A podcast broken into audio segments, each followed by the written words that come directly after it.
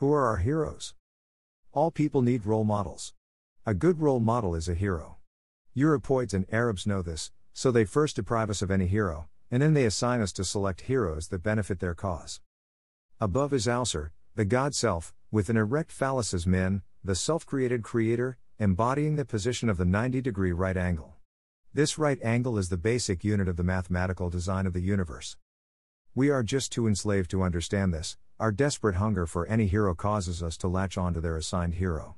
Sometimes, their trusted hero is quite obviously theirs. However, they are more clever than we give them credit. They also assign us heroes that many of us think we chose for ourselves. But, unfortunately, the illusion of choice is something our enemies have mastered and frequently used to fool us, as is evident in the illusion of choice between B T and Fox or between Democrats or Republicans. Their most clever was the illusion of choice between segregation and integration. It made us not only believe that we wanted integration but that it would solve our problems. We still believe it even though statistics show that though there are more rich black individuals, our race as a whole remains even more disenfranchised, and there are fewer blacks who own businesses or even their homes. Because we have so few heroes, they know that we will defend the one we think we chose. For example, many African Americans chose hip-hop over a rock because they think hip-hop represents their choice. ninety-five percent of the hip-hop produced is not ours but manufactured by our enemies to promote poor critical thinking skills in the youth. I meant between the illusion of choice between a black man who promoted passivity for a white Europoid god, M L K, and a black man who promoted any means necessary for a white Arab named Far Muhammad. Now it is true that Malcolm X's message of by any means necessary is interesting.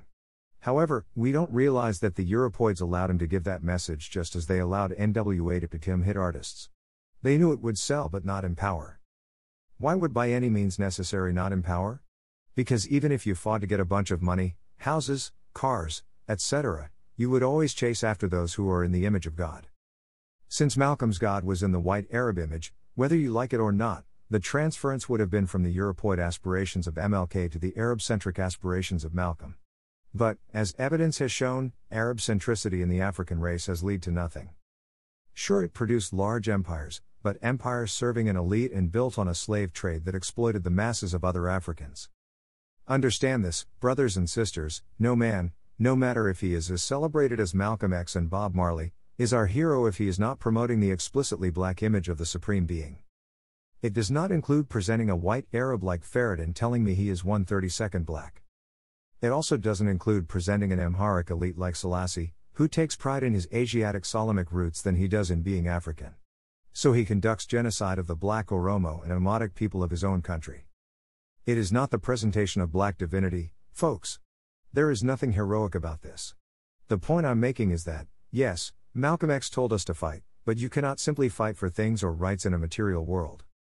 You will always struggle and not have everything you need because you focus on multiple things and not critical. There is only one key you are fighting for, and this key will fix all of the other problems. This fundamental thing is the domination of the image of a God that looks like you. So what do I have to tell you to understand that is the most critical thing in the world? The Arab banned images except for his language. Europoid devoted his entire culture to producing his image as both a religious and secular hero. It is what the Kemetu were telling us and why they made the two most essential divinities, Amun-Ra and Ausir, most characterized by midnight black skin. There is no power like the power that comes from promoting your image as the image of the Supreme Being. Our enemies know this and do it daily through their media, yet we underestimate its significance and focus on every other little thing. All your problems in the world have one root source, your lack of commitment to showing yourself as both the divine and secular Supreme Hero. It was how our ancestors were telling us that the black God Self is the self-created creator that designs the universe. Thus, Kushite Kemetic spirituality was not a religion but the science of empowerment.